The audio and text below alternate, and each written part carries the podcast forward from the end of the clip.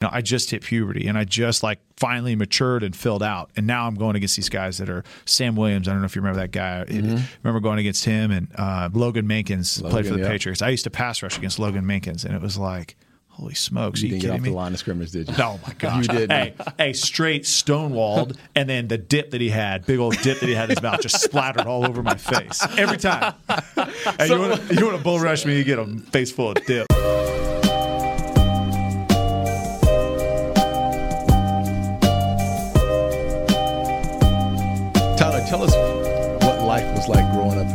Fresno, California. So, uh, yeah, so I guess we go go back to the beginning. I, will back up a little bit more before that. So I grew up before in before life in before California. Before life in Fresno. Okay. Uh, so I grew up in a town called Vacaville, California, until I was about twelve. Um, Where's my, Vacaville? That Vacaville, like... yeah. So Vacaville is on I eighty in between San Francisco and Sacramento, like right in the middle. Okay. So um, farm. Armpit? Farm country, yeah. farmland. I thought you were saying arm. Like, is it the armpit? yeah, it's been see. described that. uh, but yeah, so yeah, like farm country, like Cowtown is what Vacaville hmm. is kind of known as. Uh, but grew up there. My dad, uh, you know, white collar, worked for Pacific Bell. He started out as a, as a lineman uh, in the Bay Area, climbing telephone poles. Uh, kind of worked his way up, and then got into sales. And so, uh, I guess like the first couple of years of my life, he was a lineman and then transitioned over into the sales side. And um, you know, I was I would say I was I was really really lucky to have the parents that I had. Um, you know, my dad worked his tail off. My mom uh, stayed home with us. Um, but you know, I, I, my parents were supportive, right? My dad was always there. He was that silent, like I'm not going to push you to do anything. It's you know, the only rule I have is if if you start something, you finish it. Um, but he was at everything, but wasn't that dad that like made everyone everyone know that he was there, mm-hmm. um, and then you know would never ask questions, never tell me what I was doing wrong. But if I asked, he was there. So really, really lucky to have a father like that. Um, I know you know kind of as I as I grew on in my career, a bunch of my teammates and, and friends didn't have that that privilege. So I, I appreciated that from a young age. Um, we then moved to Fresno, which was more blue collar agriculture type of community. Uh, it's where my mom actually grew up and went to high school, and um, and you know, from a young age, like football was it for me, right? Mm-hmm. That was it. Like there was no other option. Well, how old were you when you made that move to Fresno? I was twelve, so going into sixth grade. So when I was going into sixth grade, and and I was, you know, I was uh, from you know, when I started organized sports at three or four playing soccer, I was always like okay, I was always decent, um, but like I just loved it, right? Like everything like and a story back to I was four years old at the park across my street in Vacaville, California. Uh, 307 Alameda Court was the house that we. Uh, mm. That's not my pin for any of my credit cards. I promise you guys. I guarantee it is. I guarantee it is. uh, but it, it, I, I was at the park across the street, and literally like the kids would all come play football at the park. That was like the park that everyone in the neighborhood came and played at. And I remember four years old saying, okay, I'm going to be Tom Rathman when I grow up. You know, mm. we grew up watching the 49ers. You know, yeah. he was the legendary fullback there in the 80s and early 90s. And like, he was the man, right? He was tough, he was gritty, and that's who I wanted to be when I grew up, you know, fr- from four years old. And so everything that I did was had that in the back of my mind. And I don't know why, like, I had this drive. Like, I wanted to be Tom Rathman. I want to be Tom Rathman. I don't know why I didn't want to be Steve Young. Like, yeah, it's like Steve Joe Young Montana or Joe Montana. Or, or Lott. Or, yeah. You know, there's a, there's a whole, whole lot, lot, of, of Roger it, Craig. Yeah. Yeah. Yeah. I'm there sitting was, here thinking I've never heard of this guy. So, oh, man, so you're not a real football fan. That's cool, man. That's cool. Tom Rathman is a good one. Now, go ahead. So, I, and that was kind of my drive. And you know, as I got older, it was less about Tom Rathman and more about, hey, I, I got to play on Sundays. Like that is what I want to do. That's what I felt like God put on my heart, like at an early age, and that was what I was going to pursue. The challenge was, and and this is going to sound really cliche, so I want to be very like clear that I recognize that mm-hmm. that like I didn't have the talent, I wasn't fast, I wasn't strong, I worked harder than everybody. But reality Very was right. It yes. is, and that's what everybody says. Anybody that's in the NFL has the same story, right? Yeah. Like is that I I had something that I had to overcome, and and but reality was is like that was kind of my situation, and I was I was a guy that was like average at everything, but like I just I just worked really hard, and I loved being there, and I loved being the first guy in, and I love it was just just it wasn't something that I felt like I, I had to I didn't have to work hard to work hard if that makes Right, sense. right. And so it was just something, but there was also that competitive drive that like I could never not be the best. And so growing up early ages, I was always kind of middle of the pack. I was kind of awkward. But one thing that helped me at an early age was I established a level of discipline. Um, and that came from wrestling, uh, and it came actually from Pop Warner football too. But at eight years old, I had to lose 20 pounds on my own to play Pop Warner football because I was big. I was chunky. So Eight years old. At eight years old, I had to lose 20 pounds, and from the from the time I was eight years old to the time I was 16, I had to lose a minimum of 20 pounds a year for something. So you had to be playing on the line. Yeah, You I was your I was an O lineman. I was an O lineman. Wait, okay. Except for one game in Pop Warner football, they put me in at fullback. And it was actually at my dad's high school. It was his high school field. They put me in at fullback for one play, and then I scored a touchdown on it. So the next week they put me in at fullback again. I fumbled it, and I went back to the line. One and done, baby. you guys must have been about 20 when they gave you the ball. huh? and you uh, were on the one yard line. oh no, for sure, for sure. Were, were you losing weight as as part of like a league weight yeah, restriction? so, so What- what like? Pop Warner football, like third and fourth grade, I had to be 85 pounds, right? And then 105 was the next one. Um, and then and then I got into wrestling, and then you know with wrestling you've got weight classes, and so you know wrestling is just kind of natural. I got to cut down as much as I can, but for football, it was like that's a hard number with my age. I can't go up to the next group because I have to make that weight. And so early on, like I learned how to just kind of just do the things that I had to do to play the game that I loved. And uh, and it, and it carried on like again, like I said, as I got older. I mean, I got pictures of me in seventh grade, and I mean, you think Darren's skinny now? Like you should see, I was. See, that's a shot my way. We're talking about Tyler Clutts and a shot. bystander over here. Just innocent. The drive-by. oh man! Okay. so so I mean, I had to cut a ton of weight at an early age, and there was there was just like that, and it was just kind of part of life, and I was used to it. And I, you know, I used to be like, okay, hey, I'm not going to eat for four days, and I'm just going to So why wrestling? I mean, I know you wanted to be Tom Rathman, you wanted to play football, but where, where did the wrestling come I in? think the physical aspect of it and like the competitive aspect of it. Um, it was one of those deals like, hey, there's a wrestling clinic. Do you want to go? And I was like in third grade, and Is this your dad, mom uh, pushing you? I, I don't even remember. I think a friend maybe did it and like, hey, do you want to go? I was like, yeah, yeah, for sure. And I just love the competitive nature of it. And uh, uh, because I, wasn't drawn to wrestling before that, my uh-huh. dad didn't wrestle. Nobody in my family wrestled, but it was something that I just did, and I and I got in there. I was like, oh, this is fun. Like it's hard, and I'm definitely not the best at it, but like Right. I love this. And so so those were the two sports really that I kind of like maintained through you know elementary, junior high, and high mm-hmm. school. And and I moved to Clovis uh, outside of Fresno uh, when I was 12, and I went from being like okay, like good at stuff, like fine, but then like I go there and it's like oh wow, like this kid's an athlete. Like this is totally different. Like, and so then I was like, I, I came in to be like a quarterback, and which I'd never been a quarterback before Yeah, that. your, but it your was- hand, fingers are in the dirt. yeah, exactly. And so, uh, you know, things changed when I moved to Clovis, where now it was like everything is about sports. Like this is a sports culture, but then like you're thrown into these roles and it's like now I have to be good. Yeah. Because like I'm that guy on the team now I have to be that. Um, but it was I still had the physical aspect of it that I had to overcome. Um, but uh, you know just the competitive the competitive nature I think that was just in it, it was just uh, it, it just had I had to be that. It- it's like it's your story is eerily similar to so many guys that I've I played with or been around, and even at the NFL level, and they mm-hmm. tell stories about well, you know.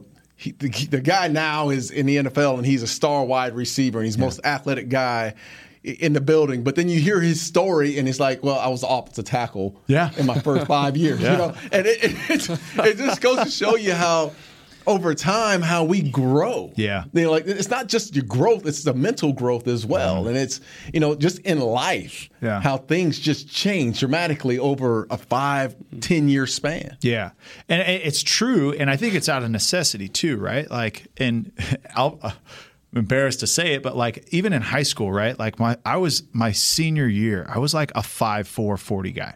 Like I was slow, Right. Like so slow, and and it was one of those things. And but I was a running quarterback. I always say, like in high school, when I, you know, I, I graduated on to be the starting quarterback in my high school, and uh, and like I was Tim Tebow before Tebow was Tebow. That was Right. the offense that we ran. Like it was like a run first like option, and then like out of necessity we'll throw it.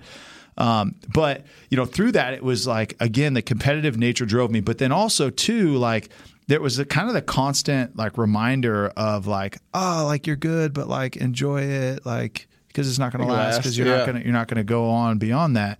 And and so that was kind of my high school journey, and and I had had I'd had some success. Like you know, my team uh, won our section title in California. That was the furthest you can go. Hmm. Um, I was an individual state champ uh, champion in wrestling at 215, um, and Man. and a team and At a- as a team- 215? 215. And I was, I was, and, and at 215 though, it's funny. I was as a quarterback, I was bigger than my entire offensive line. yeah, in high school. So I was gonna say you're a giant. yeah. So so that was like, it, but I was just a bigger guy. But again, it, I started working out at, at 13, 14, you know, as soon as it was like healthy or whatever, you know, freshman year, you start working out. And, but I, I just enjoyed that stuff. Um, but then, um, you know, I, I go, and one of the things was, is I was fairly naive in the fact that I thought like, okay, hey, my game tape's going to speak for itself. Like I was kind of hard headed in that, like, I'm not going to go to this Nike combine and I'm not going to do all these things. So I was not recruited out of high school. Uh, and, and if it wasn't for the wrestling aspect of it, um, I probably wouldn't have gotten a scholarship to play football uh, because Pat Hill, who's a head coach at Fresno State, my, my entire career there, um, was big on wrestlers, like the grittiness of a wrestler. Right.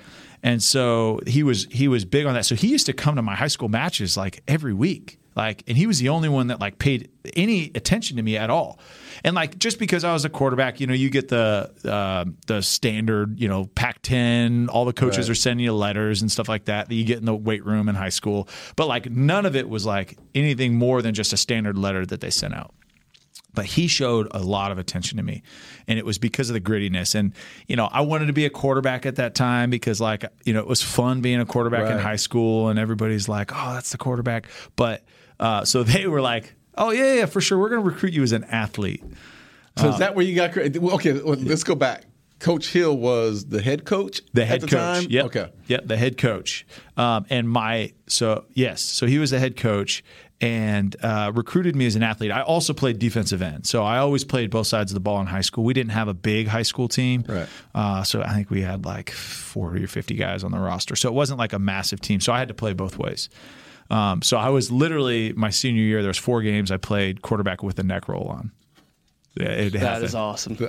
It happened. That is fantastic. Meathead City. You were- Meathead City for sure. Seriously, dude. So you're the starting quarterback Yeah. with a neck roll on, and then uh, when they flip the defense, you're the, the pass rusher I'm, I'm the a outside. pass rusher, you know, and again, high school, a lot of like wing T offenses, like a lot of like pulling guards Yeah. and cutting and all that stuff. So that was why I did it.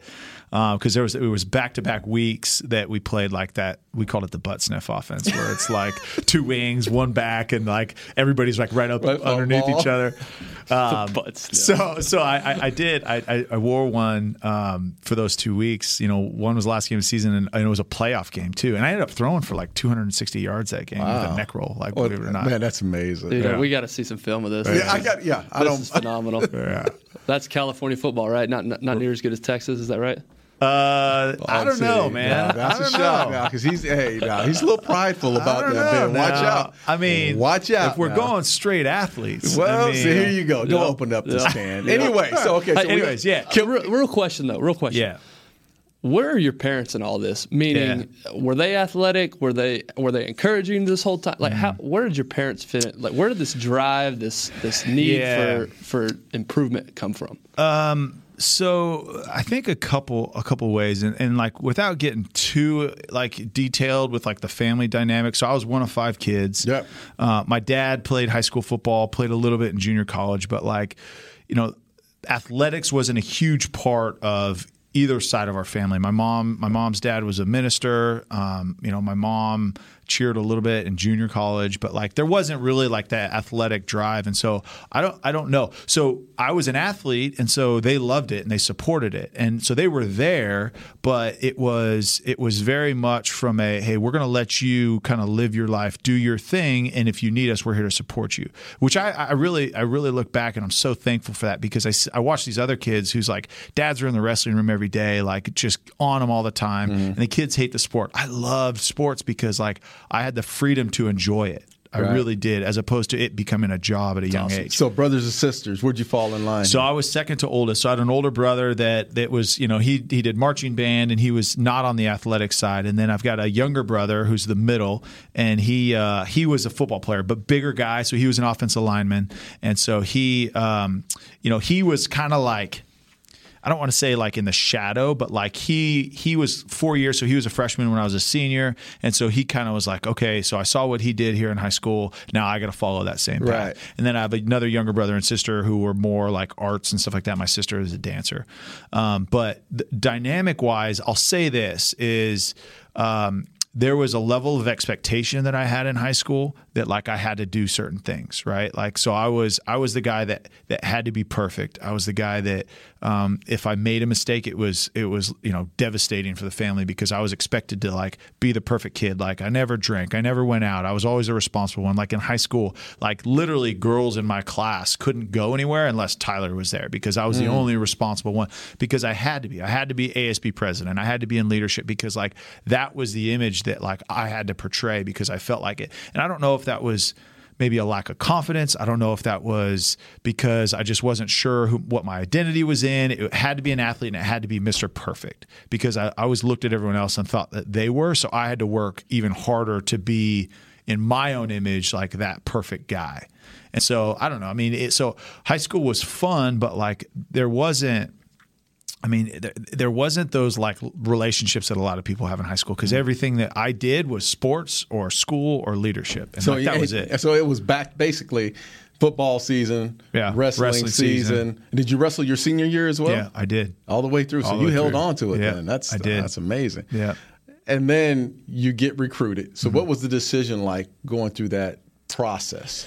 So I loved I loved Fresno State, but I also kind of had aspirations to go to go away. Um, and Montana had recruited me to actually play quarterback, but there really wasn't any serious talks.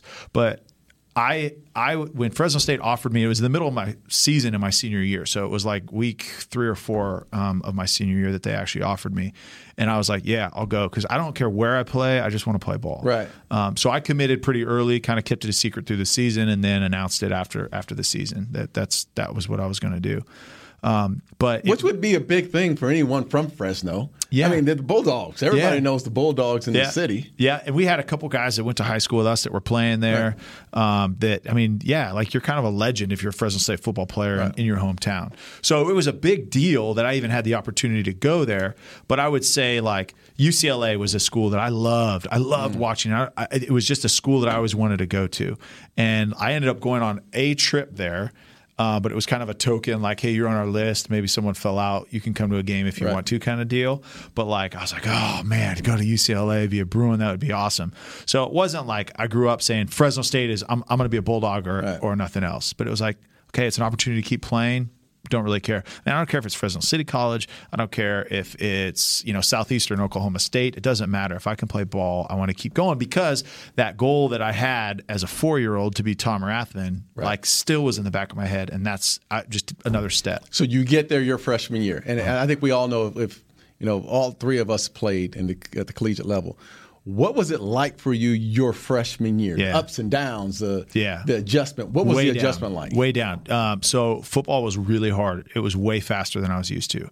Like people ask, "Oh, hey, what was the change of change of speed in the game from high school to college versus college to the pros?" Like college to pros was not as much for me as high school to college. I mean, you're an 18 year old kid now. You're playing against 22 year olds. Right. Like, that's a big difference, right? I just, you know, I just hit puberty and I just like finally matured and filled out. And now I'm going against these guys that are Sam Williams. I don't know if you remember that guy. Mm-hmm. I remember going against him and uh, Logan Mankins Logan, played for the yeah. Patriots. I used to pass rush against Logan Mankins, and it was like – Holy smokes! You, you didn't get off me? the line of scrimmage, did you? Oh my gosh! you did. Hey, hey, straight stonewalled, and then the dip that he had, big old dip that he had in his mouth, just splattered all over my face every time. Hey, so, you want to bull rush me? You get a face full of dip. So, so you went as an athlete, but you yeah. played. Uh, there was no chance. End? There was no chance I was playing quarterback. Like okay. from the first day, and I actually started as a linebacker, outside linebacker, mm. played a little bit of middle linebacker.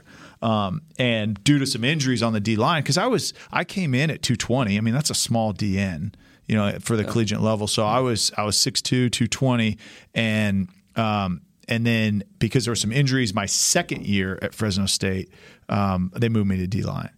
But back to my first year, the transition, like the game was hard for me. Um, I loved every second of it, but life was really hard for me mm. because I'd been at home and I stayed home and I was that perfect guy all the way through high school. I like I went crazy my first year. Like, like I, I, just did like like drinking. P- first time I ever drank. First uh. time I ever went and partied. Like it was totally like totally 180 from Tyler of high school, right? Like I was just that I was out all the time. I had a bunch of different girlfriends. Like my respect level for just life was just very different because I had this uh, this freedom that I never had before. Mm. And so it was it was a hard first year. I skated by because I love the game and I put effort into it was like football and partying. And that right. was it. And I think that's that's similar to a lot of guys. It's not mm-hmm. that's not like unique, but like that was it. But it was just so different from who I was in high school.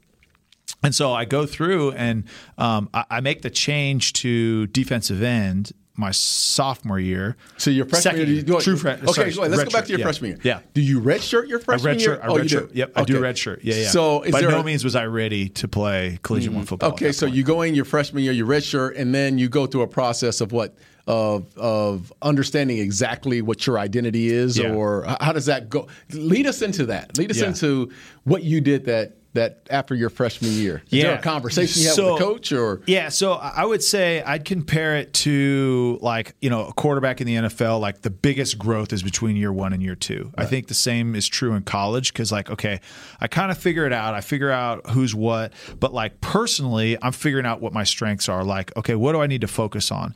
Um, but I mean, I had gone into my second year thinking I was going to be a linebacker, and I was like third on the depth chart at middle linebacker. I was second on the depth chart at outside linebacker, but I'd play a lot and I play a lot of special teams. But in between that year, like I made a very, very concerted effort to say, okay, I'm going to put on 20 pounds, which I, I put on 20 pounds, and then um, I'm I'm going to be just a better ball player because the first year it was like, okay, I'm gonna I just learned one position and I understood, okay, hey, I, I know my reads, I know if my guards are pulling, I got to do this, I know where my gaps are, I understand that from this one position.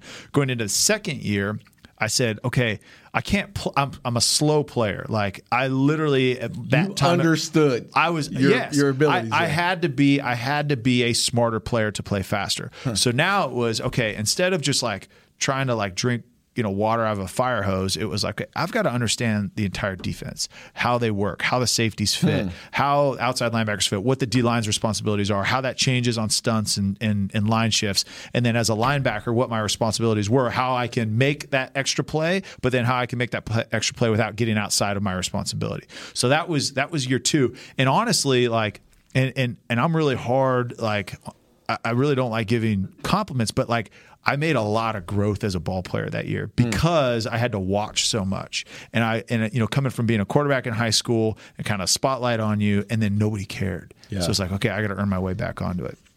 So so I go through I go through that that second year and I get thrown to DN in like week K State. We had a bunch of D linemen uh, go down, and um, and I remember Darren Sproles was the running back over at K State, and I was like, dude, you expect me to tackle this guy? right. Like, in these offensive linemen, you know, this is Big 12 offensive linemen. So these right. are like not WAC linemen. But Darren Sproles is like four foot nothing. Yeah, yeah, but you can't, see, see, him, yeah. behind those guys. But the difference is, is like WAC offensive linemen, like Logan Mankins. Mm. For, you know, first round pick to the Patriots was, you know, a nine time Pro Bowler, all pro. I mean, right. a great player in college, he was a 285 pound tackle, left tackle, mm. 285. Right. Right. Now I go Big 12, and it's like this dude is 340 and like all of six seven. Mm. Like these guys are massive. Right. And so I remember playing in that game, like uh, this DN thing, man, is I can't do it, man. These right. guys are way too strong. Um, but I was that try hard, white, slow, effort guy, right. right. That was that was who I was. The motor continued. The motor to had yeah. to go, right? And right. I had to I had to be in the right spots. Um, so making that okay, I, I got to learn linebacker. I got to learn this entire defense. Now I'm moving down, putting my hand in the ground. And we ran a fire zone defense, so right. defensive end was dropping every once in a while. I was a Sam strong side, uh, outside the linebacker, yeah. yeah, or outside defensive end, but like also an outside linebacker mm-hmm. at some points.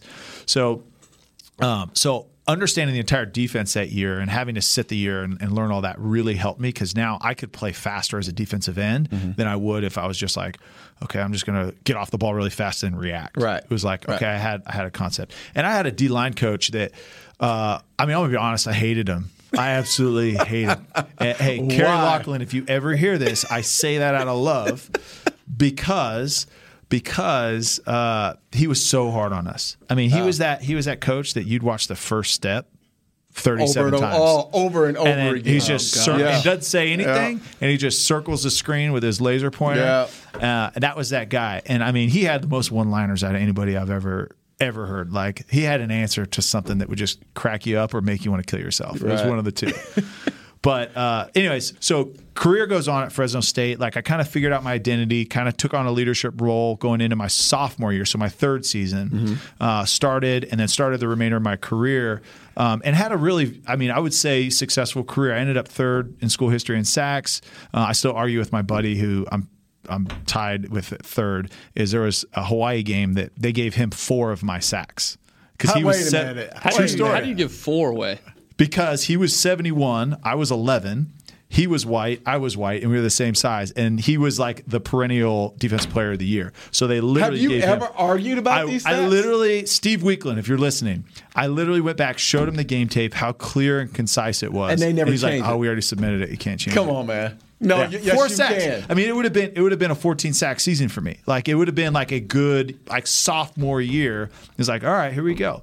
But not, no big deal there. no, Come no, on, no. Steve. That, Make no, it right, Steve. No, that's burning in you. Yeah, that hurts. That, that hurts. hurts. you. That hurts. so, so I, I, go through the college, my college career and, and had a very successful career. And kind of back to when I was in high school, you know, the fact that like, okay, uh, you know, you're not fast enough, you're not big enough, you're not all this, but your game tape is good. And I was naive in the same way. Mm. And that like, hey, my game tape's going to speak for itself. Like, okay, I may not be a 460 in, but like, man, I, I worked my tail off and I got to a 4.8. Like right. that should be good enough. And I'm 245 and I was effective. Surely I'm going to get an opportunity. Surely yeah. I am. So when is this thought? Pro- I know you're in your senior yeah. year now, but go back and tell us when when was it in your in your career in college that mm-hmm. you started to think, hey, there's another level, mm. and I have an opportunity yeah. to make it to that next level. I would say I would say the idea never went away that that's where I wanted to be, right? Mm-hmm. And and school took a backseat to that. Relationships took a backseat to that. It was football all the way. And I really didn't have a backup plan. But I would say it was my senior year going into my senior season where it was like, all right, like I can actually achieve this and I can actually make it. I had, you know, made a bunch of watch lists and like right. Bronco Nagurski finalist and like all these deals. I'm like, all right, like I can actually like do this. Um, but I just I was very naive in a lot of aspects. And I was like, if I was like, if I work hard, I'll make it. If I keep working hard, I'll mm. make it. If I keep working hard, I'll make it. And so I, that's what I did is I worked my tail off and I kept working. I was the hardest worker and I did all these things and, and all this. I get to draft day right? And I didn't have any workouts, but I'm like, I'm going to get an opportunity. Like mm-hmm. I would go to pro day. I had a good pro day. I, you know, um, but, did as well as I could there. As far as scouting scouts go, were yeah. they giving you the the inkling that hey, you know, we like you, we're yeah, there or whatever? Yeah. So so yeah, we're interested. And I also learned to like long snap and like I you know ran some routes as a fullback. Doesn't and that sound like, like Tyler? learned everything. Yeah. Well, like the whole tool belt. I did. Like, I, I did have I had okay, so I had like the most earth shattering like conversation with with Pat Hill at the time when I was like really upset at the time, but I look back. But the conversation that I had with him after my pro day, after I ran, you know, a forty and like after I did all this stuff, he's like, Hey man, I'm really glad you got your degree. wow. Ooh. This is my head coach, okay, right? Head coach. That I had yeah, like killed myself. Hey, that's for. reality, though. But it is. That's reality. It really that's, is. Yeah. And so, and then he's like, you know what? I'm going to be honest with you. Like, you know, there's a chance that someone will give you an opportunity, but here's what I'm going to say: like your your makeup, like arena league, maybe not a bad goal to shoot for. Mm. Like if you could play in the arena league, and I'm like, dude, come on. I just had four sacks that got yeah. unaccounted for. yeah, and that's and that's. I mean, so so I'm like, okay, so so like in high school when people were telling me I wasn't good enough, I wasn't good enough, I'm not going to offer you a scholarship, I'm not going to do that. Now my own head coach, yeah, who I've got a really close relationship with, is telling me like I'm not good enough to play in the league. And so now my mindset is like, man, screw the world. I've had to I've had to work hard. I've had to do all this, mm-hmm. and I'm going to go ahead and prove all them wrong. Well, here's the reality, and and this is fast forward a long time. Like one of the really really um, enlightening things that I came across was the fact that like so much of it was out of my control. Like getting to Fresno State was out of my control. There was all these relationships that helped me get there. Getting through Fresno State was out of my control because there was some dumb stuff that I did mm-hmm. in college that like I shouldn't have gotten through that because of relationships I did. And then I get here and the relationship that I'm counting on to get me through like isn't there. So I'm going to take it onto myself. But reality is is like as I get through the rest of my story, it had it had to do with so many people and so many relationships that I had through that process. Mm. But um, I, I, go to pro day or uh, the draft day, right? And and, and you've heard. Did you go to story. the combine? Did you go? No to, combine, no nobody. invite. So you didn't get no invited senior to the combine. Bowl, no you pro day at the pro day at my school. Okay. Were, were you school. doing what a lot of guys do? Did you go travel somewhere and, and, train for the pro day? Did you stay I home? stayed. I stayed home. Did you have an agent at this point? I did, and it, it was my special team coach's wife, which was the only one that would take me. She was the only. I'm agent. not laughing. I'm, no, you I'm are. Not, I'm you not are. laughing. I, really, she had she not. had a couple guys in the league, but specialists. Like she had kickers. Uh-huh. Um, and so is that not say, a conflict? Is that is there a little bit, a little bit? Yeah, it's a weird deal. but but to your point, right? Like having to do everything. It was it was my agent. It was like you're not good enough to play in the NFL at defensive end. You need to be a long snapper. Like that's what you need to do. Right. So I'm like, all right, I'm going to learn how to long snap. Mm. But I'm still I'm still going to prove you wrong. I'm going to prove my head coach wrong. Right. I'm going to prove everybody else wrong. And so sure enough, they were right. Right, come draft day, I remember sitting in Clovis, California, um, and you've heard this, Darren, but. Uh, no, everybody needs to hear this, man. All right. So I'm sitting, I'm sitting in Clovis, California, and you know, I knew that like, okay, God had put this on my heart eh, for when I was four years old that I wanted to play in the NFL. And I'm sitting on my parents' green leather couch on draft day. On draft day, day one, and I knew okay, nothing's going to happen day one, but I'm going to watch this whole thing like you know, who knows who knows what can happen. But like I know that I'm I know that I'm going to have an opportunity to at least get there and try, right? And then I'll work my way through mm-hmm. it and I'll get there. But I'm sitting there day one, I don't get a call. Day two, it was only three days back then. Um, so day two, um, I go through and I'm like, maybe fourth round, like maybe there's a chance. And uh, I'm like, maybe I'll get it. So, end of the fourth round, I start seeing all these names go by, and I'm like, this dude, yeah, I played like, against this dude. I seen, yeah. For real? Yes. Like this dude is getting drafted. Like really. And so like and, and it was one of those things like if you've ever been around me like game day like I shut down on Friday afternoon like mm. before a Sunday game like right. don't be around me cuz I'm just like really irritable irritable I just don't be around me. And so I was like that for 3 days like my parents like literally they left the house. They like didn't even want to be there because it was like I, you just can't. I just can't get into space. And so I remember sitting there, and I remember just like looking around the house. The house is empty, and day three goes, and I'm watching the ticker, and like dudes on my team that like weren't even on our team got kicked off of our team, got drafted. Drafted. Yeah because he had the measurables. He, you know, he was big and he had long arms and he had yeah. all those deals, right? And so I'm looking at it and I'm just sitting there and I'm like, God, like, why? Like, mm. why would you put this so heavy on my heart? Why would you have me work so hard? Like, why would you have me do all these things and then like just take it away from me? Right. So I, I finish it and then I'm like, okay, well, for surely I'll get a free agent call. I'll get a, a free agent minicamp invite. Mm.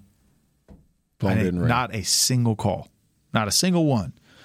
And and then I'm just like, I'm sitting back on that couch, right? And I feel like I spent like two weeks on that couch, that green couch, and I'm like, what do I, what do I do? Like, what's my value? I've been a football player my entire mm-hmm. life. That's what people knew me as. They knew me as Tyler the athlete, the football player. Like, now what? Like, I didn't take school serious enough to like go do anything. Like, what do you want me to do now?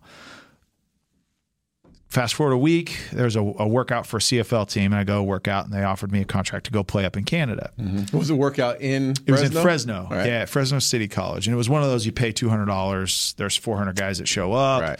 It's a moneymaker for them, right? As they go on this workout tour. Right.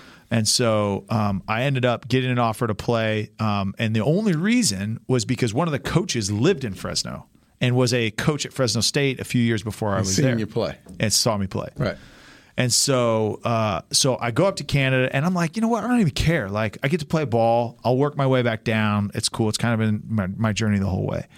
So I go up to Canada. I play. I wait, wait, before we go though, before we go here, man, I got we got to slow this down because I know man, Ben keeps showing me the clock. He's like, "Man, hurry this thing up." Yeah, well, I, yeah, I just know that there's some pride in this, yeah. like because I, yeah, yeah, I, you've you've been you've played. You were a starting quarterback, defensive end in high school. You get into college, and then you're a three year starter, and you've been highly successful as far as sacks and breaking mm-hmm. records and whatnot and then you your pride had to have taken a huge hit through this process. Yeah. I mean, how did you overcome that? Because that's what we're, you know, football players, we're made. Yeah. That's what makes us special is that pride factor of, yeah. I'm the baddest dude ever. How did yeah. you overcome? Because you go from not going into the NFL to going to a CFL workout. Yeah. Which is probably at the time was probably beneath you to think, I'll tell you, you know, the guys I was working out against were from like the Fresno Adult Football League, right? Like mm. where they pay. I mean, nothing, nothing wrong with that. But like to your point, I'm like, what the hell am I doing here? Like, you know, I'm I'm working out against guys that dropped out of Fresno City College but are tr- still trying to still trying to play ball. Right. And I'm like, what am I what am I doing here? Like, I'm supposed to be playing on Sundays. Like, this isn't mm-hmm. this isn't what like I had envisioned myself. So it was hard, but it was such a hole that it was a really easy decision for me to play ball. Because again, the passion for the game never went away. Now there was maybe a false sense of ego. There was there was all of that that maybe was was in place. But like I loved ball. I loved everything to do with it. I loved studying it. I loved playing it. I loved practicing. Like I was that weird dude that actually right. liked practice. Like literally in my entire career, I've never missed a practice. Like high school, college, pros, never missed a practice. You still are a weird dude. But go on. Odd. So you go to CFL. Yeah. So I play up there, um, and and you know started I don't know 10, 10, of the eighteen regular season games. Started the playoffs. Had had had a good season. Like it was it was nothing that was like Cameron Wake and I played up there at the same oh, time. Oh, yeah. Cameron Wake was it was a rock star. Awesome. I mean, he's yeah. he's putting up like 24 sacks up there in a season. Yeah, it's crazy. That's unbelievable. Um, and it's harder for pass rushers because there's that yard That's neutral right, zone right. up there. So you got to line up a yard off, off of the ball. ball. Yeah. Um, and so I, it wasn't like I lit up the stats, but I was an effective player and, and, and contributed on special teams. And I'm like, okay, I got a two year contract up here, and then I got an option, and I'm going to go back down and I'm going to play uh, play in the NFL. Like, great. So I come home and and here's where like my journey and, and all this. Like, How old are you, Tyler? This I'm 20. So this is 2008. So I'm 24, almost 25. Hmm. 24, 24. And so, um, so I come home, and in the CFL, it's six months you're living there, and then six months you're completely off. And I had walked. I literally came home. I think I made thirty five thousand dollars for that season in Canadian dollars, which is like you lose twenty percent just coming home because of the conversion rate. So I came home from Canada with like ten thousand dollars in my pocket, right after mm. conversion rate and all that stuff, and living up there. Um, and I come home and I'm like, God, I gotta do something. Like, I can't just like train all the time. I mean, ten thousand dollars. I'm living with my parents, but like ten thousand dollars isn't going to go very far. Right. Um, so I started. I started training in the mornings, and then I went to. I started uh, working at an insurance broker, like selling personal lines insurance, like right. home, auto, all that stuff for a, a alumni of Fresno State. And so started doing that. And then I meet a girl named Tiffany, who I'd known through college, but like I met her, met her at that hmm. point, right?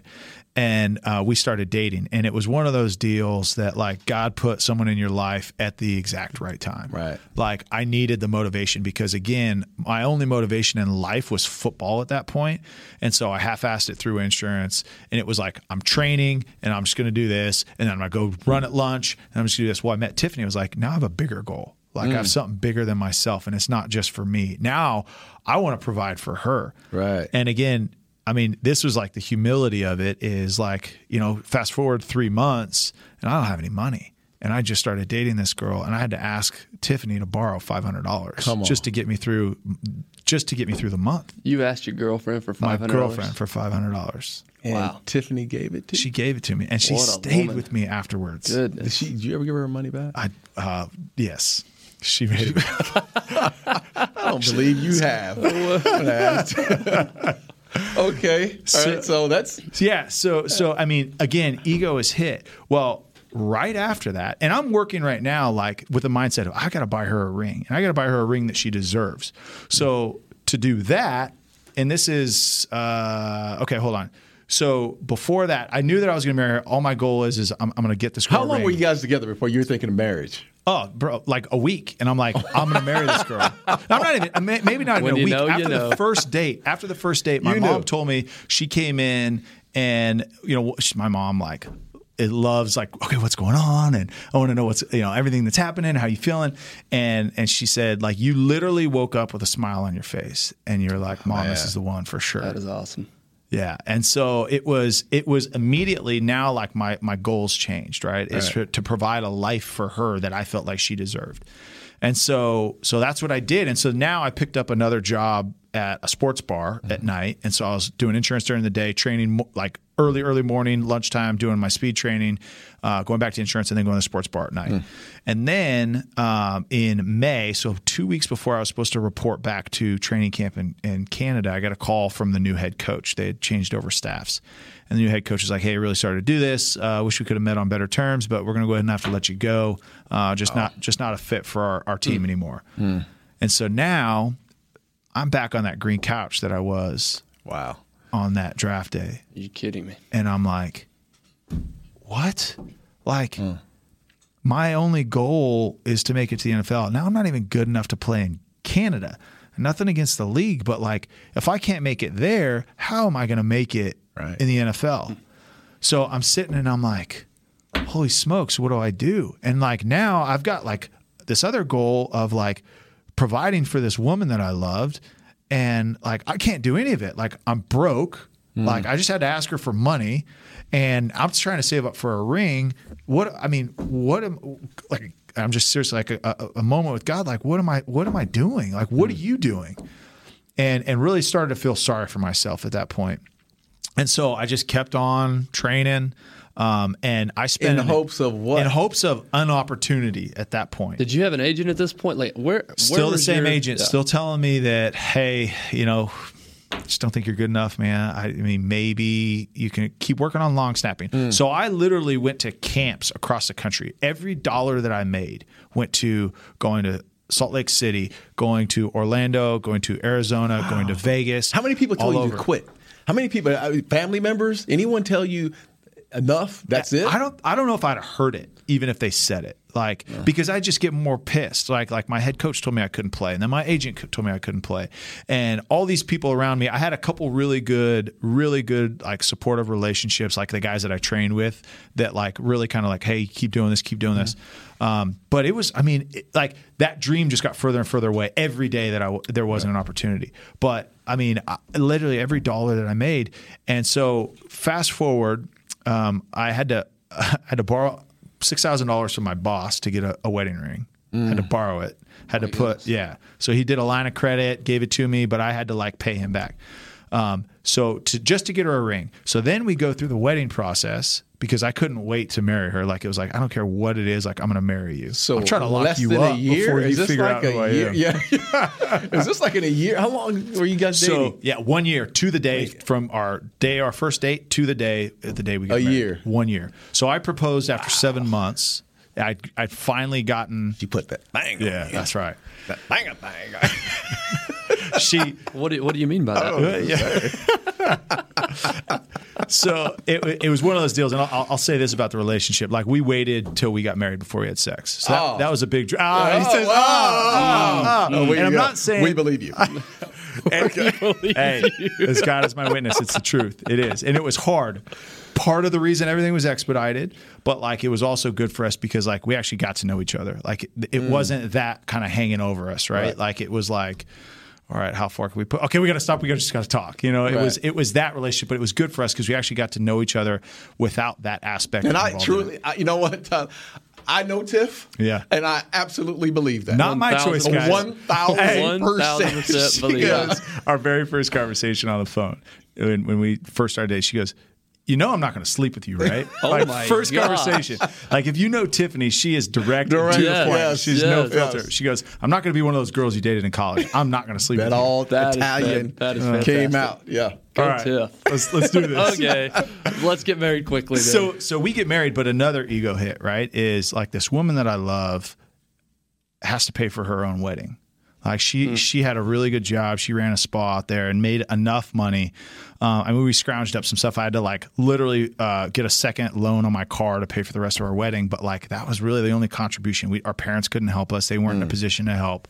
Um, so she literally had to pay twenty six thousand dollars of her own money for her wow. wedding. That's amazing. Like by herself. So then, again, to speak to who she is, is we get back from our honeymoon that our aunt and uncle sent us on. Like that was their wedding gift. They were travel agents, sent us on a honeymoon. We get to, back to, literally. No, don't don't just go over that. To uh, Jamaica. Jamaica. Okay. Jamaica. Right. We did nice. uh, a sandals deal. It was nice. Probably in Kingston. you stayed at Holiday Inn in Kingston. Oh, for sure. okay. And Jerry, this doesn't look like the pictures in the brochure. Yeah, y'all didn't even see the beach the whole time, man. You were walking the streets. It don't matter. Uh, so so we get back and um, you know now we're in this transitional life where okay now we're going to live together right like we've got to go through that but like literally the first conversation we have when we get back is she says hey look I know you've been carrying this burden of football, and I know that I see how passionate you are. Like the fact that you're continuing to work the way that you are. Like I didn't see her really the last four months of our before our wedding because I was I was working working out in the morning, insurance during the day, training, running at lunch, insurance in the afternoon, sports bar at night, either sports bar or I was working at a pumpkin patch or Christmas tree lot right. to make anything that I could. And so she was like, I see the passion. I see how hard you're working. I want you to know I'm all in, whatever you got to do. Like, whatever wow. you got to do. Because it was literally at the point where it's like, all right, do I hang them up and figure it out or do I keep going? And she's like, I'm all in. Whatever you need, I'll keep working. Don't worry about it. Like, I got you. And so I, I ended up changing agents at that point um, and called another guy that worked for one of my uh, buddies that I played in Canada with, and he goes, "Hey, look, you got to start at the bottom. You got to work your way up. I got, I can get you on an arena team right now. Like, do you want to do it?" I was like, "All right, let's do it." So a week and a half after I get married, I go to Salt Lake City. Sorry, you may have you may have just said this, but how many years post your last football game was this? So this was this was February of 2010, and my last football game was like December 2007. Well, okay, Canada was Thanksgiving 2008. So this is two years oh after my, my last game. Mm. Wow. So two years after my last game, and my the my new agent was like, "All right, let's get going." So I flew out to Salt Lake City, and I, you know, go play out there. And this was the first year the Arena League was back, so we are making like 500 bucks a month. Right. Um, they would pay. They put us up uh, in, in, a uh, apartment. I had like four or five roommates, but like our food because I couldn't afford food was hey here's here's a hundred Subway vouchers. Live off a Subway. So I literally lived off a Subway while I was in the Arena League. And uh, still to this day I, I, look at Subway sandwiches very differently. grilled grilled, chi- grilled chicken six inch man. Can't do it. Can't, can't do, it, it. so so uh, I go out there and I'm out there for six weeks. And um, I, I mean if I'm if I'm being transparent I hated arena ball. It was really hard. Did you? Yeah, it was just it was like playing in your living room, and it was just different rules. And I was playing middle linebacker, and I was playing fullback, and uh, and so um, it was literally like, okay, middle linebacker, you just run and pass rush and go heads with a fullback. Fullback, sit there, middle linebacker runs and goes heads so with you. all game long. All game that's long. what you're doing. That's both Oklahoma yeah, That's 100 percent. Are you playing both ways as well? Oh yeah, I was playing uh, middle linebacker and I was playing fullback. oh my! And gosh. so that was that was six weeks, and I was like, this is there's zero football. I literally would move a grand total of six yards of play, like max. it was like I'm stepping up for two yards, I'm hitting, I made like chase night, the play dude. down. So it was I, I didn't like it at all, but it, what it did is it gave me credibility that I could go play. You know, I mm. still played special teams and I did some of that stuff. I was the long snapper in the arena league, and so um, so what it did is on my bye week, six weeks later, every dime that we had, I bought a plane ticket mm. to go back home to be with Tiffany. But also, there was three workouts that weekend. There was one in Fresno Friday night for a CFL team, the Saskatchewan Roughriders. There was a workout in San Diego Saturday morning at 7 a.m which is a seven hour drive from Fresno. There's no yes. And then there was another one Saturday night for the Las Vegas Locomotives, which is the UFL. The Saturday, both Saturday workouts were for UFL teams, which was the developmental league that, that uh, was up for a little bit. And so, again, the wife that that Tiffany was, I was like, hey, I know we haven't seen each other in six weeks, but I've got three workouts scheduled mm. that I got to go to. So, you want to go? she's like, yeah, let's go. So and you so, fly back. So I work out. Right. I don't even shower because I've got to get on the road because I'm like, well, I can't drive all night, right, and then just go right to the workout, right? Because it was a seven hour drive. So I finished the workout at like eight o'clock. I think we grabbed something to eat and we got on the road. Now, mind you, the last dollar that we had that month was spent on plane tickets and gas. So did not have a dollar. So we drive down. We get down there like two in the morning, and can't stay anywhere. So like we've got to sleep in our car because mm-hmm. I can't afford to stay in a hotel. So we're sleeping in, in our car before a workout, like, and I'm and I'm literally laying there. And this was like the pivotal moment I think in my journey was it was like, what am I doing? Like, what am I doing? Like this woman that deserves so much more yeah. than this is sleeping in the back of her car. I'm going around going to these workouts. Like, what am I doing? But what that did though is I went into that workout with that like, that mentality. You carry that. She deserves better than yeah. this, and I'm going to give her better than this. And here is an opportunity. I'm not just going to go to a workout and go through it, which I, I always worked hard, but it was a different mindset. Mm-hmm. Whereas I walked into this, I was like, no, Nobody's going to be better than me. I'm going to work harder than everybody, and I'm I'm going to make this team. And so I worked out that Saturday, and I worked out as a linebacker. And so this is kind of crazy. So I'll, still, I'm thinking, okay, hey, defense linebacker because of my size, and that's probably where I'm going to have to have to be. I don't have any film as a fullback other than like heads up blocking in the arena league. Mm-hmm. And so I go and I do some coverage routes. Well, there was a bunch of linebackers there. There was not any running backs. There was like four or five running backs. Those guys got gassed. So I was like, dude, that line's way shorter. I'm going to go get in that one. Mm. so I went in game. and I just yeah, started yeah. running routes. That's brilliant. And so I'm, I'm running routes and I beat some of these linebackers and I caught all the balls. And like, I, I don't know if it was back in my day as, as a quarterback, but like, I just, I just caught the ball well. Right. And so and I didn't think anything of it. And then I long snapped too. So they had me on their on their list as a long snapper before anything else. So then I go and I work out in LA excuse me. And I go work out in LA, and then um, and I get on a plane that night and go back because we had to be at practice on Monday, and right. I, wanna, I, couldn't get a flight on Sunday. Okay. So I fly back, and then again. By, and all this time, you're when you fly back to Salt Lake, mm-hmm. Tiffany's still in Fresno. Tiffany is staying in Fresno working because everything that she makes is what it's we have to pay our oh, rent, tickets, and all, all of that, right? Goodness. Because I'm making enough literally to eat, like to whatever I don't eat at yeah, Subway is like mode. going to that. Yeah. And so, like again, it's just yeah, it's hard when you first get married. And so, and all I wanted to do was be with her. So I get a call back the next week from the CFL team that I worked out on Friday as a DN, mm-hmm. and then also from the UFL team that Saturday morning workout in San Diego. The CFL team says, "Hey, we want to offer you a contract, and we're going to give you five thousand dollars signing bonus." I'm like, Hello. I'll yes, take it. Right. You know, like that's more money. the dumb and dumber. We'll take it. That's more money Still to this day would be the biggest signing bonus that I ever got. Still no to this way. day. To this day? To this day. Wow. Even with your time in the NFL, that's never, still ne- never got a signing bonus. Okay, keep going. Yeah. Keep going. I'm sorry. Dude, this so, is unreal. So uh, so I go, yeah, yeah, yeah, for sure. And I like call Tiffany and I'm like, hey, you won't believe it. CFL called, like they offered me a contract. We got a signing bonus. How awesome is this? She goes, like, not real excited. And I'm like, what? I'm like, pregnant. Are you serious? Mm. Not yet. Oh, and and I was like, oh, I mean, this is great. She goes, it's just really hard, Tyler. Like, I mean, going back to Canada, like, what's the end game? Like, what are you thinking? Like, is that just gonna are you gonna stay there because it's gonna be really hard to be in, you know, the U.S. in California and in Canada, yeah, right? And it's like you're not gonna make enough there that like I can stop working. So now are we gonna spend six months apart? How's that gonna How's that gonna work? I'm like, but it's I mean it's my dream, you know, right. like it's what it is. She's like, look, you got to do what you got to do, and I 100 percent support you. But I just, you know, I, let's just think about it. Well, literally right after that call, I got a call from Mike McDaniel's, who was the running back coach. And and I, and I brought up relationships earlier, right? And right. everything was out of my control. But from the from the UFL team that I worked on, uh, worked out for that Saturday morning, he calls and he says, "Hey, uh, don't have any interest, uh, we're not going to sign you sign you right now, but we want to work you out again. Not as a linebacker. I want to see you really as a fullback. Hmm. I'm like, really? I mean, just I caught a couple balls.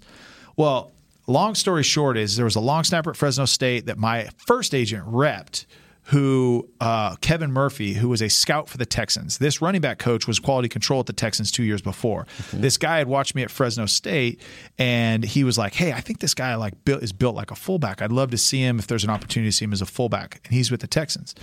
And so he calls him. I don't know. Somehow they were talking, and Mike McDaniel's is like, "Hey, you heard, ever heard of this Tyler Clutts kid? He was a Fresno." He goes, "Yeah, yeah, yeah, for sure. I always wanted to see him as a fullback." Because mm. we were thinking about working him out as a fullback.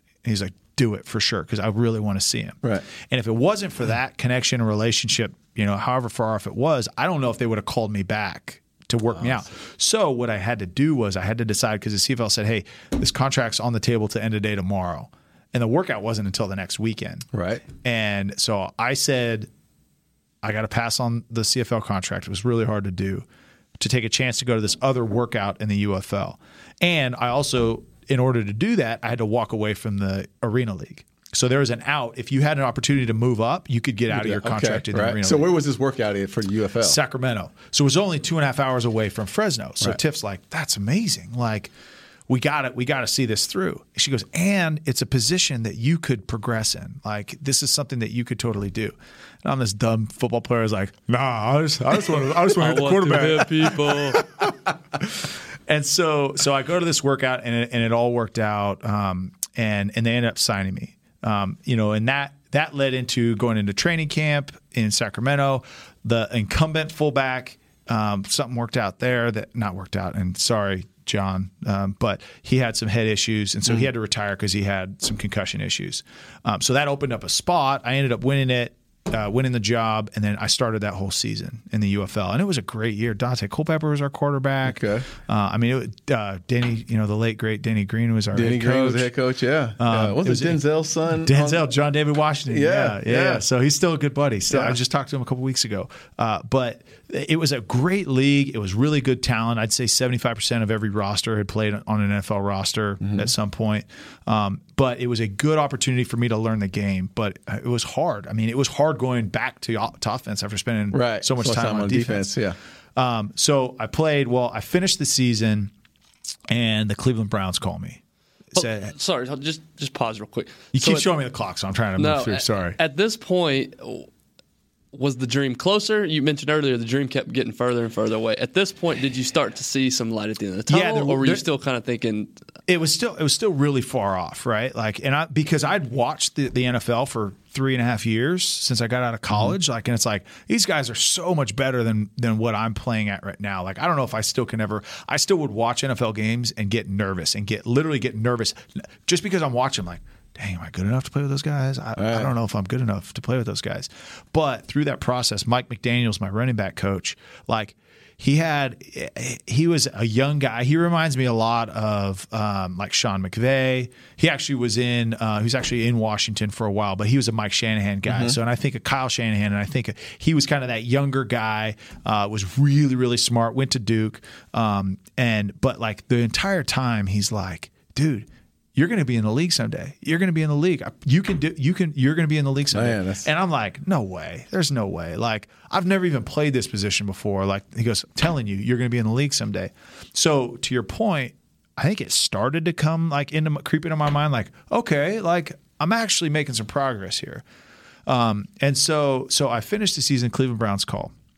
The only reason that I got signed with the Cleveland Browns is because Eric Mangini is a Belichick guy. Mm-hmm my head coach, Pat Hill, was a Belichick guy. Pat Hill and Mangini coached on the same staff for the Browns. So did Pat Coach Hill end up calling Mangini? No, but he knew that I played for him, mm. and he knew that I was a linebacker, defensive end, and he knew that I was uh, obviously a fullback. So they signed me to practice squad because that's one less spot that they have to fill right. on practice squad. Because now I was the practice squad fullback and the practice squad middle linebacker. And so, dude, you're you're totally just skipping over. I mean, what in the world did that feel like? Yeah, to go from I mean, literally this whole journey. I know you. I've known you. I know you well. Yeah. And this story is blowing me away. Yeah. Listening to this. It's a lot, man. what we, the, we don't we don't have enough time to like. It's there's so much more wrapped like? into this. Yeah. yeah. But what was that like to sign yeah. an NFL contract after all this time? It was crazy. It was it was absolutely crazy because for you know let's just say high school college so we're talking about nine years mm. there right? So nine years there, and then three years in between. All I wanted was an opportunity. All I wanted was to sign that contract with the NFL Shield on top of it. That's right. all I wanted. That's all I could ask for. Right. And then finally, like I got there. I, you know what? Damn you! what was the conversation like with Tiff when you got that call? So the call, like when she lost her mind, was my agent called me and said, "Hey, um, got some good news. Um, Cleveland wants to wants to fly you out for a workout." And she was with me oh, uh, on speakerphone, and like you could just see like it, she'd put in so much to this, right? Yeah. Like as much or more than I did up to that point. Mm. and like the amount of of uh, sacrifice she made, like you could just see like, but it was crazy because like I'm looking at her and all she could like do is be happy for me. Like Tyler got to reach his goal. Like amazing. he got to do this. And like, but like emotional about it. Like not like, oh, that's awesome. I'm happy Dude, for you. I'm getting emotional. It was like, and so yeah. so I remember sitting in, in, in, the in the house that we were renting at the time in in our bedroom, and uh, it was like late afternoon, so it was before you turn the light switch on, but mm-hmm. like the shades are kind of open, so you got a little bit of light. I just I remember it exactly, and I remember walking towards the closet when he called me, and and she was just there, and it was just like the overwhelming joy just to have the opportunity. And I didn't even honestly, I didn't even need to sign a contract. I just needed to get in front of NFL coaches. Mm, yeah. And so I go and I worked out for them, and um, and and then I call her. And by the way, this was early December, and so it was like three weeks left in the season, four weeks left in the season, and um, and I call her and I'm like, hey, good news and bad news. It's like. Good news. Bad news is I'm not going to be home for Christmas. Good news is, is they do want to sign me. Oh my god! So so you know, stayed in Berea, Ohio. Yep. Um, out at the facility, and it was that was Sorry. the other bad news. You had to be in Ohio. That, that was that's, that's true. it was cold, like, balls cold. Yeah, like it was awful, uh. awful. And I remember too, like, and it was it was it was so fun and it was so awesome. I mean, the team we were like we just had a good year. That was Peyton Hillis when he had had that big yeah. year in 2010, and so um, you know there was hype, but then they lost the last three games, got knocked out of the playoff contention. So it was like you know that depressing like yeah. that slide at the end of the season. Yeah, yeah. you and know so, it's over. And you knew Mangini was on his way out too, right. and he he was the guy that got me in. But I remember going to Christmas or going to the movies on Christmas by myself because I didn't know enough guys on the team. I've only been there a couple weeks, and I remember it was like. I'm not going to spend money getting a taxi, so I'm going to walk. So I walked like a mile and a half in the snow to go to a movie, to watch a movie by myself on Christmas Day, and then walked to a diner and had Christmas by myself. And I remember just thinking, like, this this is not what I thought, it was, going to be. Yeah, but you think about it. Think about this. I mean, people, the perception yeah. of every football player is they're loaded. Oh. Or every professional athlete is just loaded with money. I oh. mean, you're a guy that's you're, there for the last what four weeks of yeah. the season. Yeah, and you're on the practice squad practice as well. Squad. So I'm making like six grand, six grand a week before tax. So that's good money. Right. That's more money than we ever had. But we had all the debt from the wedding. We mm. had the mm. debt from the ring. So literally, like everything I made, like we're we're getting out. We're get it yeah. out. Get it out. Right? right. So like it, wasn't like I walked out of there. And it's funny. I remember signing the practice squad and like Tiff posting something on Facebook, and I swear. We made it. Hey, hey, for real. But like, you know, again, proud wife. But I, I had, I had, oh, I don't know, probably ten to fifteen people. Hey, bro. Hey, I got this idea oh, over yeah. the gym. like guys that I like went to junior high with that I'd never heard from, or they were just from Fresno, right? Like, hey, oh, no. I'd love for you to invest in this. Yeah. Like. I got 20 on it. Like, I'll give you 20 bucks because that's all I got. Like, that's not the case. Uh, so, and, and, and I'm going to fast forward through kind of the rest of it, but I ended up spending six years in the NFL. Um, you know, a lot of transition, more examples of Tiffany being a rock star. Mm-hmm. Like we got uh, got traded to Chicago week from, one from, Cle- from Cleveland. From Cleveland. All right. So the next Cleveland. year, did you come back the next year? I came back. We went through the lockout, so we were out. So okay. we did not have an offseason. Wow. New staff came in. Mangini got fired. New staff came in, and then um, they had drafted a kid out of Stanford in the fourth round to play fullback. Uh-huh. He was a good player, um, so they drafted him. So I'm like, and that was another low moment, right? Back to that green couch. All that work, all is, that time. And then and I'm watching the draft, and they draft Owen Marecic from Stanford, who was a two way player. It was uh, he was like scored the fastest two touchdowns in college history. He had an interception for a touchdown, or a full, or he had a, a fullback dive for a touchdown, kicked it off, pinned him back at like five yard line, and had interception for a touchdown. Wow. So it was like four seconds on the clock between mm. between scores, and so um, so they drafted, and I remember sitting in my shower in my house in, in Fresno, and uh, and just like crying. It's like dream's over. Like I got mm. no shot. Like I got no film, no NFL film. I got no opportunity. Um, but you know, luckily I, I, came in and I had a really good relationship with Colt McCoy, uh, Seneca Wallace, who lives here in Dallas now. Mm-hmm. Um, but had a good training camp, had a really, really good training camp. Uh, and I was starting to get comfortable in that position of fullback. And so a good enough training camp to where they signed me to the practice squad. Uh, Miami called and Chicago called and Cleveland said, "Hey, we're gonna pay, we'll pay you full salary to stay on the practice on the squad. practice squad. Wow. Because we're going to have you active in a week or two max, but we don't want to lose you. But we cannot. We don't have a roster spot week one mm-hmm. because that's when you've got to protect your roster, right? right? So again, wisdom of my wife is Chicago called and said you're starting this week. Mm. And Miami called and said, "Hey, we want to sign you to our practice squad. You can go laterally, but mm. you can't. You can't." Um, uh, and so uh, Tiffany was like, babe, we're I'm 26 at this point, by right. the way, 26 year old, and she's like, uh, we maybe need to think about like where should you play? Like you, they can't guarantee you a spot right now, but Chicago can. Right. And and how and you're you've playing. You're not playing. a sideway. No, you're no, playing. You're starting yeah. against what Atlanta kind of decision Falcons. I was going to say, what, that's, where that's was not the a decision? decision. I'm confused what the decision because was. that's concussions. Those are that, that yeah, you know, right. for real, that arena league time. Go play. But yes. but the decision was is that it was hard because I'd become really attached to that staff, and they really did show me love, and they really did like like the coach, all of the coaches, and and and this isn't. they're like you should be our starter. Like you need, like we want mm. you here. Like you're, our, you should be the starter. We drafted him. There's nothing we can do, but you should be our guy. So I was like, I, I liked it. I know the system. I know I like the system. Like mm. I actually started to like Cleveland, and it was, and it was like it was hard because for the first time I was truly wanted for football, and I felt mm. like, all right, like, like somebody, yeah. somebody likes me now. Right. Mm-hmm. And so it was hard, and and but then it was Tiff was like, we got to do something. You got to get active. Like you can't wait another year. Right. So I was like, all right, let's do it. So Tuesday Why afternoon, are you even I've, paying an agent? Just pay Tiffany. You should have just paid seriously. Hey, you don't know how many times we've had that conversation. I would have been in a lot different place in my career. had Tiffany be my agent. So, so she, uh, so wait, so we go to Chicago, start that week, um, and then had an awesome year in Chicago. Loved Chicago. It was my first year. Um, loved it. Really connected with Matt Forte. Yeah. He had uh, for his first Pro Bowl year that year. I mean, it was awesome. And Chicago in the fall is an amazing yeah, place to be. It really is. So I loved it. So I went through the season and then training camp the next year. You know, I'm going to be the starter and we're going to have another repeat performance. Matt had he got hurt in week 10, but he had 1,100 yards in mm. in 10 weeks, and so it was like a solid solid showing. And then um, I get traded to Houston week one. So Tuesday, I get traded, and now now we got to go to Houston. So I'm like, crap. Okay, so I had to learn Cleveland's playbook. I had to learn Cleveland's original playbook with Mangini. Then I had to learn Shurmur's playbook, and then I had to learn Mike Martz's playbook. Now I got now I got to go to Houston. Now I got to learn Kubiak's playbook. Right. Like this is a matter of literally like two years, like a two year calendar window, right? And so then I go there, and and it wasn't the year that I wanted. Um, you know, they brought me in to be the guy. I played, I played special teams a lot. I played, you know, a handful at fullback, but like wasn't the guy.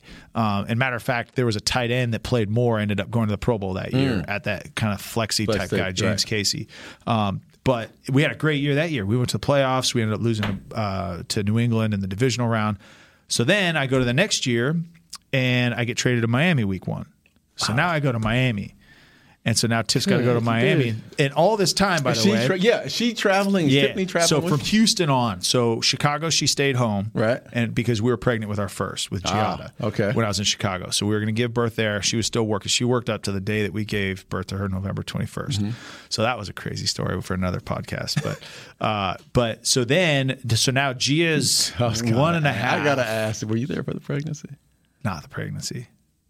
I was there for the birth. We were there for the birth. No, though. flew in an hour. I literally landed an hour from Chicago. We had a Sunday night game against San Diego in yeah. Chicago, and couldn't get any flights out going to California after the game. So I left at 5 a.m. And I remember we flew. Uh, I flew to Salt Lake City and then connected to Fresno. And Fresno's really bad in the winter, fall with fog. Fog, yeah. So you can't land planes in it. So I remember our, the hospital that we were at is kind of like on the outskirts of town, and we were we were circling because we couldn't land. Mm. And when I landed in uh, Salt Lake City, um, her mom was like, yeah, she's got about an hour and a half because they just induced her, hmm. and so like she's already dilated past a three, so uh-huh. like it's going to start moving really quickly. So it's like an hour and a half flight from Salt Lake City to Fresno. And I'm like, holy smokes! So I'm circling, looking at the hospital that's not in the fog but the airport is. We're literally circling right here, and I'm like, dude, I got to jump out of this plane. Right, like, right. I got to get there, yeah, right? Right. And then uh, I ended up making it about an yeah, 45 minutes before my oh, daughter man. was born. So I was there for about 24 hours, and then I went back to Chicago. Oh my gosh. So, uh, so anyway, so we go through this, and then we're pregnant with our second with Luca, right. um, and uh, and so I get a call from my agent. He's like, hey, we're going to South Beach. And I'm like, what? He goes, yeah, I just got traded. Well, let's go. and I'm like, I, just, go, yeah. He's like, they're going to call you. So they call me five minutes. Miami calls me five minutes They're Like, hey, you got a flight in two hours. And I'm on the south side of Houston. You got to go up to George Bush. Mm. that's that's an hour yeah, and 20 minutes. Absolutely. At least, right? So they've already booked your flight. You traded. It. You're yeah, done. Yeah. Right. Yeah, because we got practice tomorrow right? This is this is Wednesday Ruthless, practice. Man, this is this is a world I have Good. no. You know, yeah, is, I'm serious. I've played 13 be, years yeah. in the league, and I, I'm, this is a world that I just. This couldn't be any more different than what you went through. exactly. so go on. So you get to Miami. Yeah. So get to Miami, and Tiff, who's six months pregnant and has a, a almost two year old, right, um, has to pack up our entire house and move. So like, luckily we had some people in the church that came and helped her, but like she packed up an entire house, shipped it over, shipped a car, did all that. Whereas like now I'm like deep into the playbook, trying to understand because I'm starting on Sunday. Sunday, right? And so, yeah, man, learn that. And uh, so I get there five weeks into the season. Uh, we're playing a Monday night game, and uh, and had a bunch of defensive guys go down. Um, and on Tuesday, which for those of you guys that know, so there's a cutoff line on Tuesday at, at 4 p.m. Eastern time that all wires have to be in by four o'clock, mm-hmm. or you are active on that week, or you count towards the roster that week. Right. So late night, Monday night, coming in from New Orleans, um, in the weight room at like three forty-five, finishing up a workout. And we had late late meetings that night, and the Reaper comes in. Mm. Right. And the Reaper comes in and he's like, Hey, uh, Brad wants to see you upstairs. I was like, All right, cool. Like, I got two more sets. I'm almost done and uh, and I played well. You're on the bench. Yeah. You're benching right now. You're in the weight room benching. Oh, literally on my back benching, and he's like, "Hey, Brad wants to see you upstairs." I'm on my back, like not even just like walking around. I'm on my back because hey, Brad wants to see you right now. And I was like, "All right, cool." But then he goes, "No, no, no." Brad now, being the GM, the GM, Brad Ireland. Yeah. And so uh, I was like, oh, "You knew something was up. This isn't good." So I kind of like take my time, and I look, and I'm like, "These these dudes, yeah, you like cold blooded, yeah, cold blooded, right? And so I go in and um, I like kind of change, get out of my sweaty shirt, and I, I, walk up to Brad's office, and he's like looking at the clock, and he's like, "Hey, man, I really hate to do this, and this is you played well for us, you did really good, but we got a bunch of defense guys go down, and like I'm like, dude is trying to get this out before the or, clock, absolutely, he's trying to beat the time, and I'm like, just so they don't have to pay me pay me for that week, exactly, and I'm like, all right, dude. Yes, you know hey, what? We'd love for you to stay. We want you to stay because we'll sign you back. Like I live in California, and we talk. I mean, people, the fan. You know, look, I, I this is the business of the NFL. Yeah. That's the true business of the NFL, and and we always talk about loyalty, loyalty to the team, and fans are always hating on players for Jeff, being. Not, uh, yeah, I mean, and and this is this is the truth, man. This is like behind the curtain stuff. Yeah. I mean, they're they don't want to pay you for this week, so they're trying to cut you right now to get you out of the building. Yeah. And I and I made a mistake. It was Jeff. That's how bad Jeff Ireland. Jeff yeah. Ireland, not yeah. Brad. Yeah. I, my buddy in high school was Brad Ireland. Um, so so yeah, and, and you're and you're right, right? Like it is truly a business. Yes. Like it is all about you are a commodity, commodity as a player, and that is it and it's there's there was zero emotion. It is like, hey, we got to do this, and I understand it. If I was in charge of a team, like, and that's my role and that's my job as a general manager, like the general manager is not a coach. The general manager is a numbers guy. Absolutely, like that is who he is. Mm-hmm. So he's so disconnected with it, right? Mm-hmm. He doesn't necessarily know football X's and O's, but he knows hey to it make has. our cap, to hit our roster numbers, to make sure that I give what the coaches are telling me they need. I've got to do this. Yeah, I've always looked at GMs and been like they have no soul, man. Kind of no heart. It is strictly a numbers game, and you are a commodity. You're done, and it's a hard job, right? Yeah, it, it is. is. It's a hard job, and I'm not. I'm not discounting that. And it, you know, as a player, it sucks, right? Yeah. It sucks being on that side of it. Um, but you know, I, I hope and my hopes are that there is something behind those guys that like damn this this this part of the job really does suck, yeah Yeah. Um, so anyway, so at that point, uh, we had to pack up and we had to move back to California. And we didn't know. We're like, okay, we don't have anywhere to go. And this is the first time I've been out, like since I got in the league, that I was out in the middle of the season. And so shipped shipped everything back. My wife's pregnant. We had just had our furniture delivered. Like everything was there. now we go, what do we two do? kids, yeah. Not yet. She's like seven Seven months, months pregnant, pregnant, at right. this point. Okay. And this flight home from Miami, y'all, was hell. So first of all, like I'm getting cut now. I got to go home, and I don't know what I'm going to do. Like I don't have any activity. I, I cleared waivers. Where are you going to live when you get back home? We had a house in California. Okay. So yeah, so we, we did buy a house in Clovis, California, our hometown. So we get uh, 30 minutes into the flight, and Giada. So Tiff's pregnant, like super pregnant, and Giada gets sick. and she's what one? One and almost two. Right. So this is this is uh, October, and her birthday's in November. Almost two, and she throws up all over the plane. And this isn't like a like baby spit up. This is like grown adult like throw up, Like The smell the Like- gross, like projectile, right? her head turn? Like the, all the way around. it, it felt like that, right?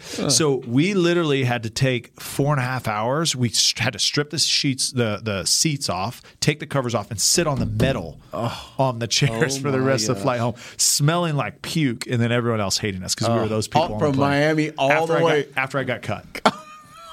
yeah.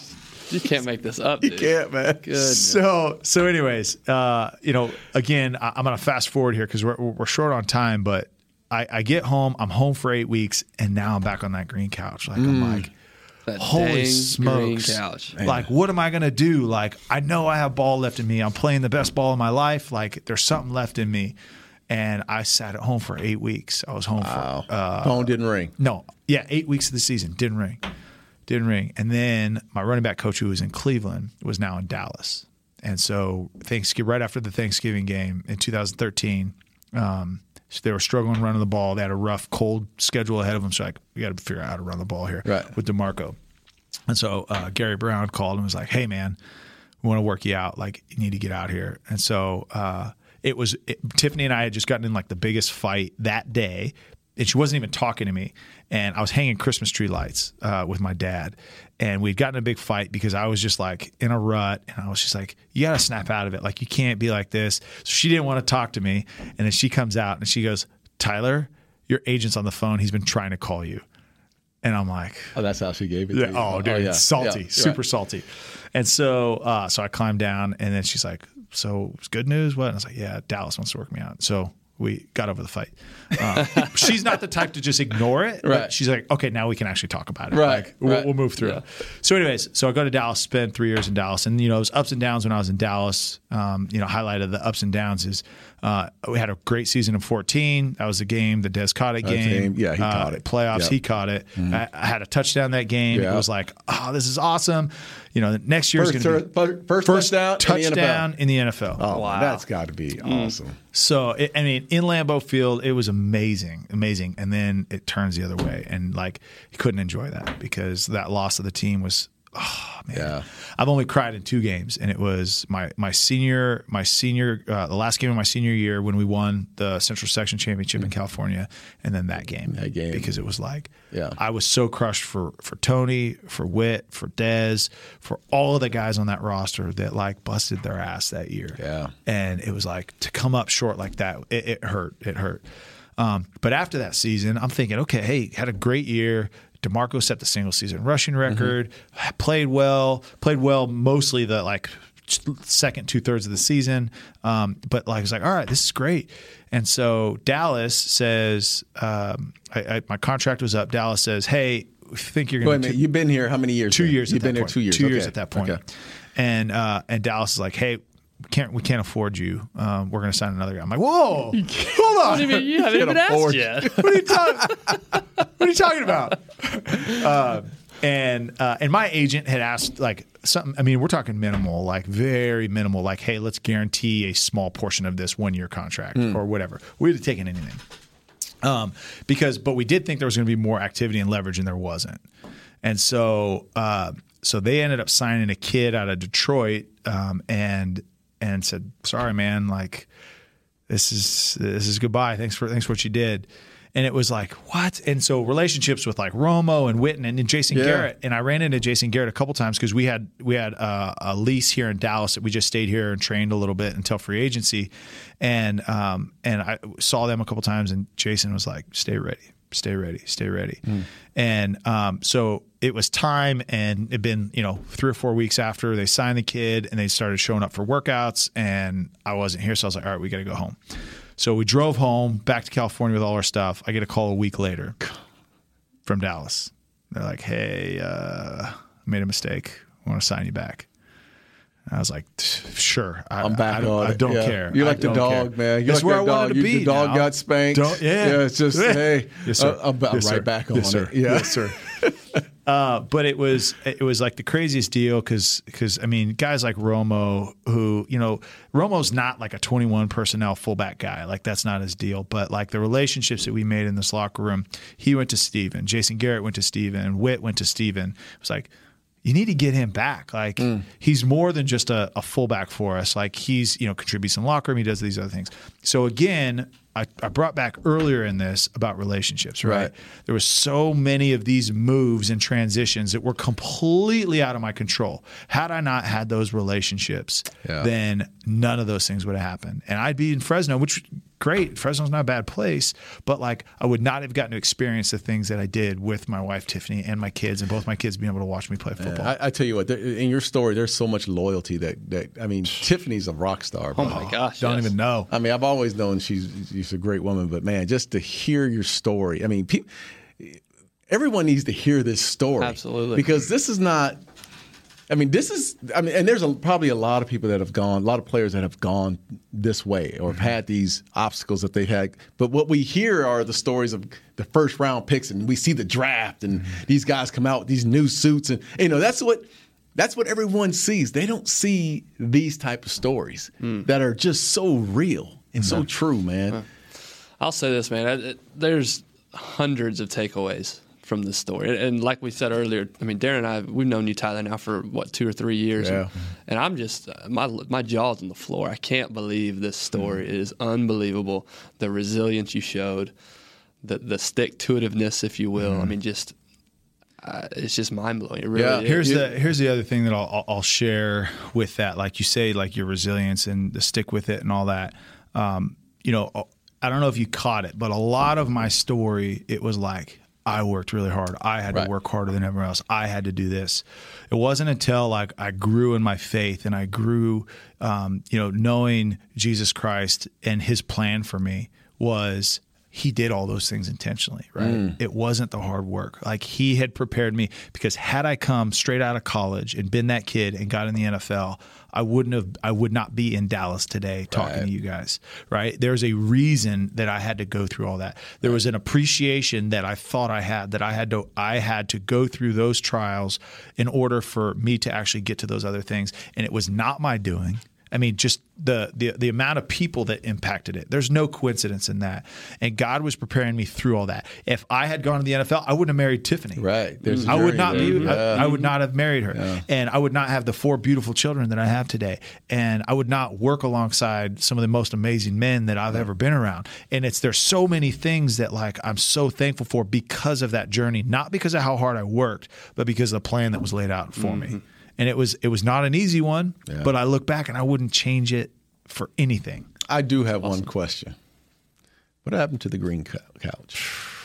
Burned it. You burned that's, the that's green gotta couch, be man. Now, so we, yeah, man. so we, so my parents moved a couple times um, after I uh, after I graduated college, um, and that made a couple moves. But we had that green couch gosh, from when I was in like sixth grade to, gosh, I was like 20, so like 12 to 23, 24 years old. Mm.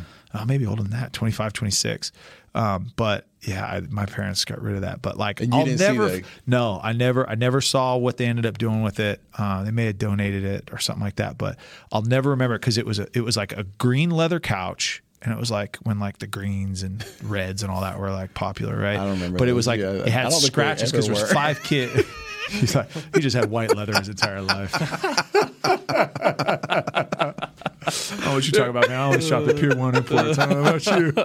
so there were scratches on yeah. the couch. So it was like a scratch, and I remember it like there was scratches because we had five kids just climbing all Oh, over yeah. it, just going crazy. Mm-hmm. Four boys and a girl, and so it was like I just remember sitting. It was, but it was like the most comfortable couch. But Mm. it, so many that was like where I always went back to because of that draft day, right? I always went back to that moment and like had that feeling. So even today, if I'm having a tough time, I remember sitting, you know. Uh, sitting on that green couch, looking at the TV, windows right here, sun coming in, and it's like still to this day, like the most. Anytime I feel depressed, that's the vision that I get is when it's that right there. When they write your book and, and, and you know make your movie, they're going to call it the green leather couch. Yeah, that's all. All right, so let's, I know we're gonna we have to wrap up. It, it's I mean, Yeah. I, phenomenal story, man. But Unbelievable. if there's one thing you just told this story about from from start to finish and the obstacles that you had to overcome and the mm-hmm. ups and downs. If there's one thing that if you look back at your story that you mm-hmm. wish you could change, what would that be? Wish I could change. I wish I wish that I had more faith at a young age. And not necessarily like faith in, in God because I, I grew up a Christian and I kind of walked walked that walk, but I didn't really like live it out. But I wish I just had more faith in myself. I wish I had more faith in the process and I, and ultimately in his plan because for so long you know, I tried to act like, okay, I'm going to prove you wrong. You said I can't do it. I'm going to prove you wrong. Um, you know, my wrestling coach in high school, I was a state champion, told me I wasn't good enough to play football, that I needed to wrestle because I wasn't a good enough football player. My coach, all those guys that drove me said I couldn't do it, but I didn't really truly have faith in myself. Like deep down, the reason I was so angry is because I believed it inside as well. But to have more faith that listen, there's a plan, and if I prepare in a way that if opportunity presents itself, then I'm ready to go. And I did, pre- I did prepare, but like it made for a lot of dark years mm. because because I did not have faith in, in in God's plan for me, and I didn't have faith in myself, and then also you know faith in the relationships. And that's one thing I, I know I've said a lot is one thing that I just want people to understand is you can work as hard as you want, but there is so much that is out of out of your control, and a lot comes down to how you have treated people, how you have shown people who you are as a person.